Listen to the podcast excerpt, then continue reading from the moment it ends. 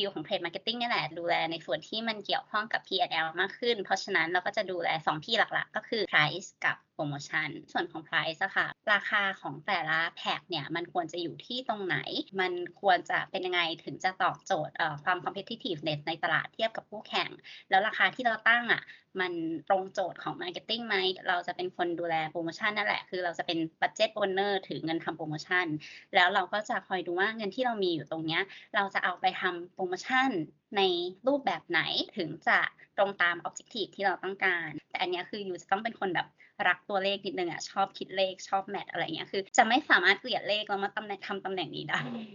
นะคะความดีของ Unilever ก็คือเป็นแบบบริษัทขนาดใหญ่อะเนาะถึงแม้ว่าเขาจะตีกรอบให้เราอะแต่ว่าพื้นที่หรือ playground ที่เราสามารถแบบอยากจะไป explore สิ่งที่เราอยากทำอะมันมีพื้นที่ให้เราเล่นได้อะค่อนข้างเยอะมากคือเขาค่อนข้างให้ authority ในการทำงานกับเราที่สูง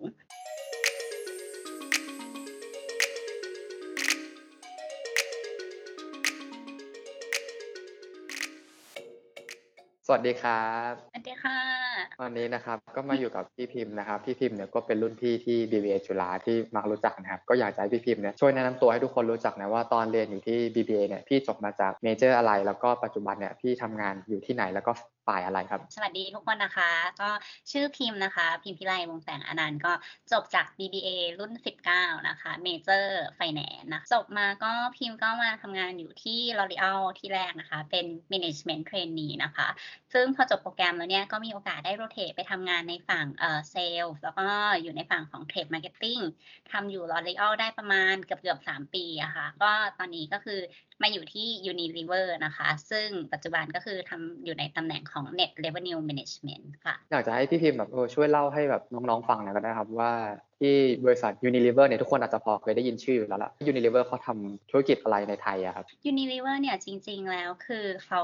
จะมีหลากหลายแบรนด์มากอยู่ในพอร์ตเนาะซึ่งถ้าแบ่งใหญ่ ๆ เลยอะค่ะ คือเขาจะมีฝั่งที่เป็น BPC นะคะ ก็คือจะดูแลเกี่ยวกับพวก beauty product คือจะเป็นพวกผลิตภัณฑ์ดูแลผิวหน้า ผิวกายโลชั่น ยาสระผมอะไรเงี้ยแบรนด์ที่เราคุ้นเคยกัน ก็จะเป็นในฝั่งของแบบ Dove หรือว่า Citra อะไรประมาณเนี้ยค่ะพรอะไรเงี้ยก็จะเป็นในฝั่งของ BPC กับอีกฝั่งหนึ่งอะค่ะ ก็คือจะเป็นฝั่งของ Home Care Home Care เนี่ยก็จะมีพวก Grease ซันไลแล้วก็คอมฟอร์ตที่เป็นน้ำยาแบบผ้านุ่มอะค่ะ แล้วก็อีกสองขาที่เหลือก็จะเป็นในส่วนของ food กับไอศครีม ซึ่งก็จะมีคานอกับวอลอันเนี้ยก็จะเป็นแบรนด์ที่เราค่อนข้างคุ้นเคยกันค่ะว่าแล้วตัวงานที่พี่ทำเนี่ยพี่ทำอะไรบ้างครับ จริง ๆ แล้วตำแหน่ง Net Revenue Management นะคะมันเป็นหนึ่งขาของ Trade Marketing เนาะทีเนี้ย Trade Marketing ก็คือจะเป็นฟิลที่คนอาจจะยังไม่ค่อยคุ้นเคยว่าเฮ้ย Trade Marketing คืออะไร เพราะว่าตอนเราเรียนอยู่เราจบมาเนี่ยเราก็ไม่รู้เหมือนกันว่า Trade Marketing คืออะไรใน FMCG อะค่ะ ถ้าพูดถึง core function อะมันจะมี 3 core function ใหญ่ ๆ ที่ support ตัวแบบ main business เนาะ ก็คือ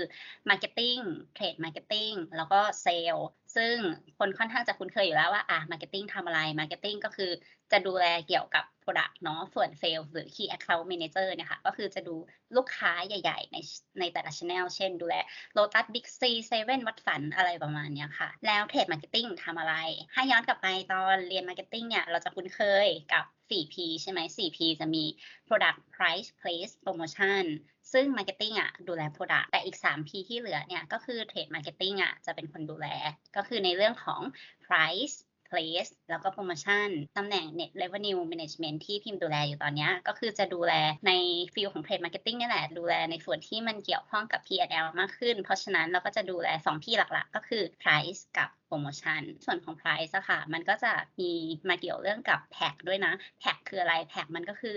สินค้าต่างๆ เวลาเราเลือกซื้ออะมันมีอยู่หลายขนาดหลายไซส์ถูกไหมคะ เพราะฉะนั้นเราก็จะดูว่า เอ๊ะ ราคาของแต่ละแพ็กเนี่ยมันควรจะอยู่ที่ตรงไหน มันควรจะเป็นยังไงถึงจะตอบโจทย์ความ competitiveness ในตลาดเทียบกับคู่แข่ง แล้วราคาที่เราตั้งอะมันตรงโจทย์ของ marketing ไหมที่ marketing เขาบอกว่าฉันอยากจะ positioning อยู่ตรงนี้นะ against คู่แข่งอันนี้ก็จะเป็นโจทย์ของเราแล้วว่า เราจะทำสิ่งที่ marketing คิดออกมาเป็นราคาที่ competitive ในตลาดได้ยังไง อันนี้ค่ะ ก็จะเป็นส่วนของ P price อีกขาหนึ่งอะจะเป็นขาของโปรโมชั่น เราจะเป็นคนดูแลโปรโมชั่นนั่นแหละ คือเราจะเป็น budget owner ถือเงินทำโปรโมชั่น แล้วเราก็จะคอยดูว่าเงินที่เรามีอยู่ตรงเนี้ย เราจะเอาไปทำโปรโมชั่นในรูปแบบไหนถึงจะตรงตาม objective ที่เราต้องการ ซึ่ง objective อะมันก็มีหลายแบบเนาะอะบางครั้งเราอยากจะ competitive ขึ้นในตลาด เราอยากจะ win market share เราก็อาจจะทำโปรโมชั่นที่แรงแบบดุเดือดมากกับคู่แข่งอะไรแบบนี้ แต่บางทีถ้าเราอยากจะได้ bottom line เห็น profit เอ่อเป็นเอ่อ KPI ในช่วงนั้นนะคะ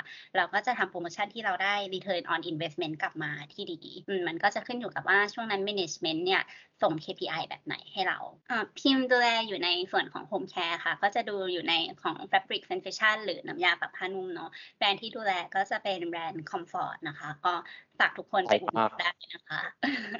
เป็นแบรนด์ที่ใหญ่มาก ขอบคุณค่ะ พี่พิมพ์พอแบบยกตัวอย่างงานที่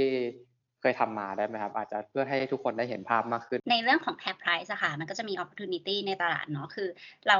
อย่างที่อธิบายไปเมื่อกี้เราไม่ได้แค่กำหนดว่าราคามันควรจะอยู่ตรงไหน แต่เรามองหา opportunity ในตลาดด้วยว่า เฮ้ยเอ่อตลาดอะยังขาด opportunity อะไรบ้าง ทุกวันนี้อะอาจจะยกตัวอย่างจากบริษัทที่เก่านิดนึงเนาะคือ ถ้าเป็นผู้หญิงเนี่ยเราแต่งหน้ากันอยู่แล้ว เราซื้อรองพื้นอะไรอย่างเงี้ยซึ่งรองพื้นส่วนมากเนี่ยก็จะขายอยู่ในวัดฝัน ซึ่งจะมีราคาอาจจะมีราคาตั้งแต่แบบ สองสามร้อยขึ้นไปจนถึงแบบหลักหลักร้อยปลายๆหลักพัน หรือเคาน์เตอร์แบรนด์ไปเลย แต่มาวันหนึ่งเนี่ยเรามองเห็นว่า เฮ้ย มันยังมี opportunity ที่เรามีที่ที่เรายังไม่ได้ขาย มันมีช่องทางแบบ convenience store ซึ่งคนอะบางทีเขาอยากเข้าไปเขาอยากจะลองซื้อสินค้าขนาดเล็ก เพราะว่ามันเป็นช่องทางของการทำ trial หรือว่าเขาอาจจะมี basket size หรือมีกำลังซื้อเพียงแค่นั้น เพราะฉะนั้นพอเราเห็น opportunity ตรงนี้เราก็จะรู้แล้วว่าการล้อนสินค้าขนาดเล็กอะหรือในรูปแบบของฟองซาเช่จะทำให้เราสามารถเข้าไปขายใน convenience store ได้ ซึ่งสิ่งนั้นนะก็จะสามารถทำให้เรา capture กลุ่มลูกค้าที่เรายังไม่เคยมี access ถึงเขา ในรูปแบบนี้มันก็จะเป็นเราอะจะต้อง build pack ใหม่เข้าไปเพื่อ capture ถ้าในฝั่งของ home care ที่ดูแลอยู่เนี่ยคือ home care เนี่ยมันก็จะค่อนข้างมีแพ็กไซส์ที่เยอะมากๆ คือในสินค้ากลุ่มเดียวกันนะคะ เรามี pack size ที่ขายอยู่ไม่ต่ำกว่า 5-6 pack size ราคา range ช่วงไหนการที่ลูกค้าเขายังแบบมองหา แต่ว่ามันยังไม่ไม่มีสินค้าตรงนั้น หรือว่าเฮ้ยคู่แข่งทำได้ดีมากเลยนะที่ price point นี้ แต่ว่าเรายังไม่มีตรงนั้นนะก็จะเป็นโอกาสของเราเป็นหน้าที่ของเราที่ต้องมองหาโอกาสแล้วแบบ launch pack ตรงนั้นออกมา ด้วยความที่ชื่อตำแหน่งเราเป็น net revenue management เนาะ เพราะฉะนั้นทุกอย่างที่เราทำลงไปอะค่ะ เราก็จะต้องคำนึงถึงเรื่องเปอร์เซ็นต์ profit margin เป็นสำคัญเหมือนกัน ก็คือเราเราล้อนสิ่งนี้ออกไปแล้วเนี่ย มันส่งผลที่ดีต่อ P&L หรืองบการเงินอะในอนาคตไหม ไม่ใช่ว่าเออ launch ออกไปแล้วก็แบบว่าโอเคดีมาก แต่สุดท้ายแล้วแบบ P&L พังอย่างเงี้ยก็คือทำไม่ได้นะคะ ก็คือจะต้องมองว่าอะไรที่มัน sustainable สำหรับทั้งบริษัทแล้วก็ตัวผู้บริโภค เพราะว่าจริง ๆ แล้วห้าห้าบริษัทอยู่ไม่ได้ผู้บริโภคก็ก็จะไม่มีอะไร ซื้อเหมือนกัน จริง ๆ แล้วคือ nature ของ FMCG มันมันเป็นอินดัสทรีที่เราจะต้องทำงานแบบ cross functional ค่อนข้างเยอะอยู่แล้ว เพราะเราเรามีตั้งแต่โรงงานที่ผลิต marketing ที่ดูแล trade marketing ที่ translate action แล้วก็ไป ensure execution ที่ sale แล้วก็ยังต้องลิงก์ไปหา retailer ที่เขาเป็นคนจัดการหน้าร้านอะไรหลายอย่างอีกค่ะ เพราะฉะนั้นเราค่อนข้างที่จะต้อง work กับคนเยอะมาก ๆ อยู่แล้ว แล้วทุกอย่างที่เราคิดออกมาเป็น direction เป็น strategy อะก็ก็คือต้องคำนึงถึง cross functional เหล่านี้ทั้งหมดว่า เฮ้ย สิ่งที่ฉันทำมันจะทำให้ supply chain หรือโรงงานเนี่ยลำบากไหม มันจะทำให้ sale execute ที่หน้าร้านได้หรือเปล่า ลูกค้าที่เป็น retailer จะ happy กับสิ่งนี้ไหม พี่คิดว่างานนี้มันต้องใช้ skill อะไรบ้างนะครับคนที่อยากทำแนว trade marketing อย่างเงี้ยจำเป็นจะต้องมี specific skill ไหมหรือว่าควรที่จะไป มีพื้นฐานอะไรมาก่อน หรือว่าคิดว่ามัน welcome สำหรับทุกๆคนเหมือนกัน เอาด้วยด้วย nature ของ FMCG ก่อนละกันเนาะถ้า nature ของ FMCG สกิลที่คิดว่าจำเป็นเลย 2 เรื่องก็คือ 1 อยู่จะต้อง multitasking ได้ เพราะว่าอย่างที่บอก cross functional มันเยอะมาก แล้ววันหนึ่งเรามี meeting ไม่ต่ำกว่า 5-10 อันทุกวัน เพราะฉะนั้นยูจะต้องสามารถ switch ได้เร็วนิดนึงนะคะ ก็คือเอ่อ multitasking อีกอย่างหนึ่งเลยที่คิดว่าจำเป็นต้องมีก็คือ high agility อะเราจะต้อง เตรียมพร้อมที่จะปรับเปลี่ยนอะไรตลอดเวลาต้อง willing ที่ change แล้วก็จะ challenge อะไรแบบเนี้ยเพราะว่า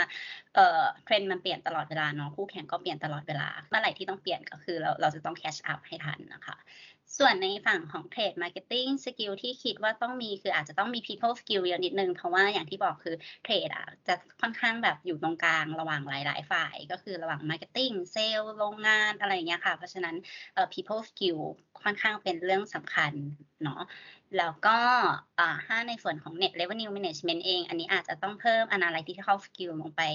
เยอะคือทุกตำแหน่งอะมันต้องใช้ analytical skill อะแต่อันเนี้ยคือยูจะต้องเป็นคนแบบรักตัวเลขนิดนึงอะชอบคิดเลขชอบแมทอะไรเงี้ยคือ จะไม่สามารถเกลียดเลขแล้วมาตำแหน่งทำตำแหน่งนี้ได้นะคะ ถามพี่พิมพ์เหมือนกันครับว่าทำไมถึงพี่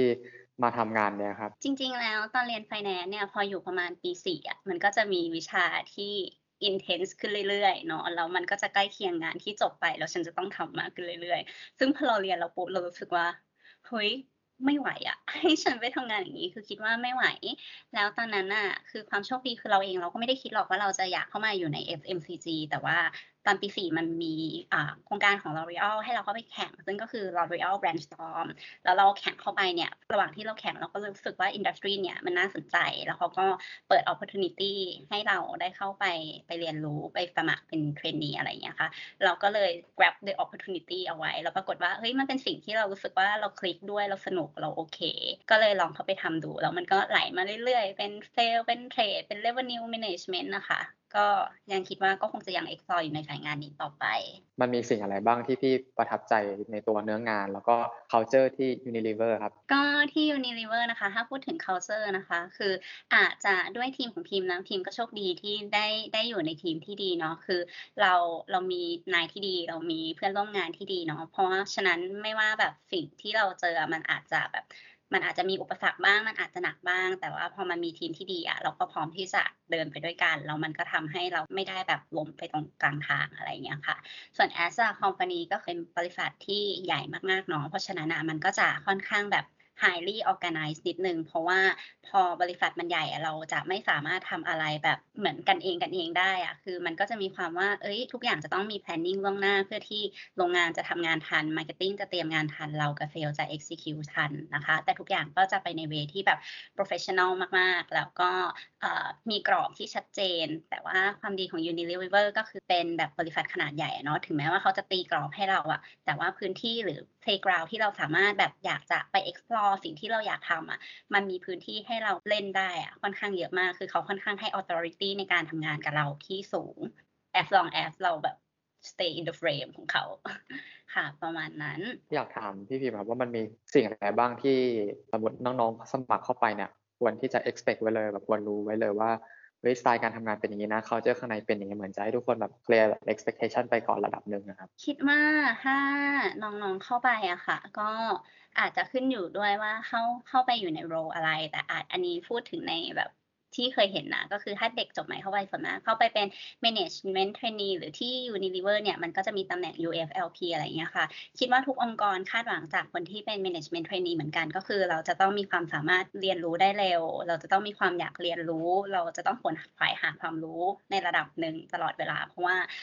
พี่ๆทุกคนก็คืองานยุ่งมาก คือเขาไม่สามารถจะมีเวลาแบบค่อยๆ สอนเราทีละอย่างได้อยู่แล้ว เพราะฉะนั้นเราก็ต้องเรียนรู้ได้เร็วประมาณหนึ่ง แต่ที่เหลือก็คือคิดว่าถ้าถ้าเราแบบสนใจจะเรียนรู้อยู่แล้ว สิ่งเหล่านี้มันค่อนข้างแบบคำ naturally อะก็ไม่น่าจะเป็นอุปสรรคสำหรับน้องๆ คิดว่ามันไม่ได้ไม่ได้มีอะไรที่ยากเกินไปในสิ่งนี้อะค่ะอยากถามพี่พิมพ์หน่อยครับว่ามันมีโอกาสจะไปทำงานต่างประเทศไหมครับ ถ้ามันเป็นบริษัทแบบ multinational แบบเนี้ยค่ะ เรามีโอกาสทำงานต่างประเทศอยู่แล้วขอแค่ว่าเราอยู่กับเขาให้อะนานสักนิดไม่ใช่เข้ามาถึง 6 เดือน แล้วฉันอยากจะไปทำงานต่างประเทศนะ อันนั้นอะมันก็มันก็คงจะยาก แต่ว่าถ้าเราอยู่กับเขามาสักพักแล้วเราบอกเขาว่าเฮ้ยฉันอยากจะ explore opportunity ในการไปทำงานที่เมืองนอกนะ ส่วนมากบริษัทพวกเนี้ยเขาเขามีหลายประเทศอยู่แล้วเขาค่อนข้างมีความพร้อมที่จะส่งเราไป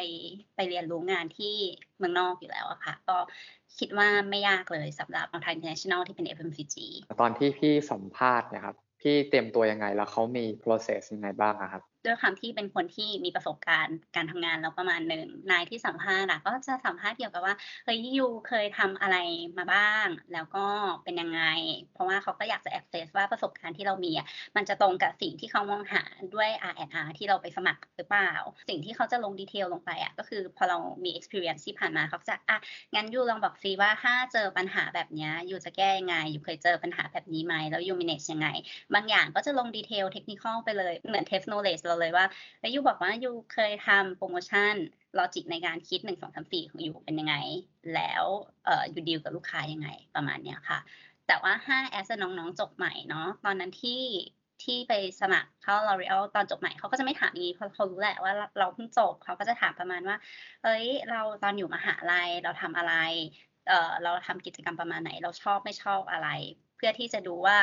เออเราฟิตกับสิ่งที่เราอยากจะไปทำไหม เพราะว่าตัวเขาเองเขาก็รู้แหละว่าเด็กจบใหม่อะมันไม่ค่อยเข้าใจว่าอืมแต่ละฟังก์ชันมันทำยังไง เพราะฉะนั้นอีเวนต์ตอนที่สมัครเข้าไปอะจริง ๆ แล้วฟังก์ชันที่พิมพ์ได้ลงก็เป็นสิ่งที่หัวหน้างานที่เขาสัมภาษณ์พิมพ์อะเป็นคนเลือกให้ว่า ฟังจากสิ่งที่พิมพ์พูดแล้วเนี่ย you เหมาะกับสิ่งเนี้ยแหละ you ไม่ได้อยากเป็น marketing หรอกอะไรประมาณนั้น ค่ะ พี่มีอะไรอยากจะฝากถึงน้องๆ ไม่ว่าจะเป็นเรื่องเรียนกิจกรรมหรือว่าการค้นหาตัวเองครับ การเรียนนะคะ ก็คิดว่าสี่ปีในมหาลัยอะมันเป็นสี่ปีที่มีคุณค่าเนาะเราเรียนแต่ละวิชาเพื่อให้เรารู้ว่าเราอะอยากทำหรือไม่อยากทำอะไรนะคะ แล้วเราก็ทำกิจกรรมด้วยเหตุผลที่ค่อนข้างใกล้เคียงกันว่า เราจะได้แบบรู้ว่าเฮ้ยในการ manage งานแบบเนี้ยเพราะการ manage งานมันไม่ได้อยู่ในวิชาเนาะการการที่จะ run activity แบบเนี้ย มันเป็นสิ่งที่เราชอบหรือไม่ชอบ แล้วสุดท้ายอะมันก็อาจจะทำให้น้องๆได้คำตอบขึ้นมาว่า เฮ้ยฉันแบบน่าจะเอ็นเอียง อยากไปทำอาชีพตรงไหน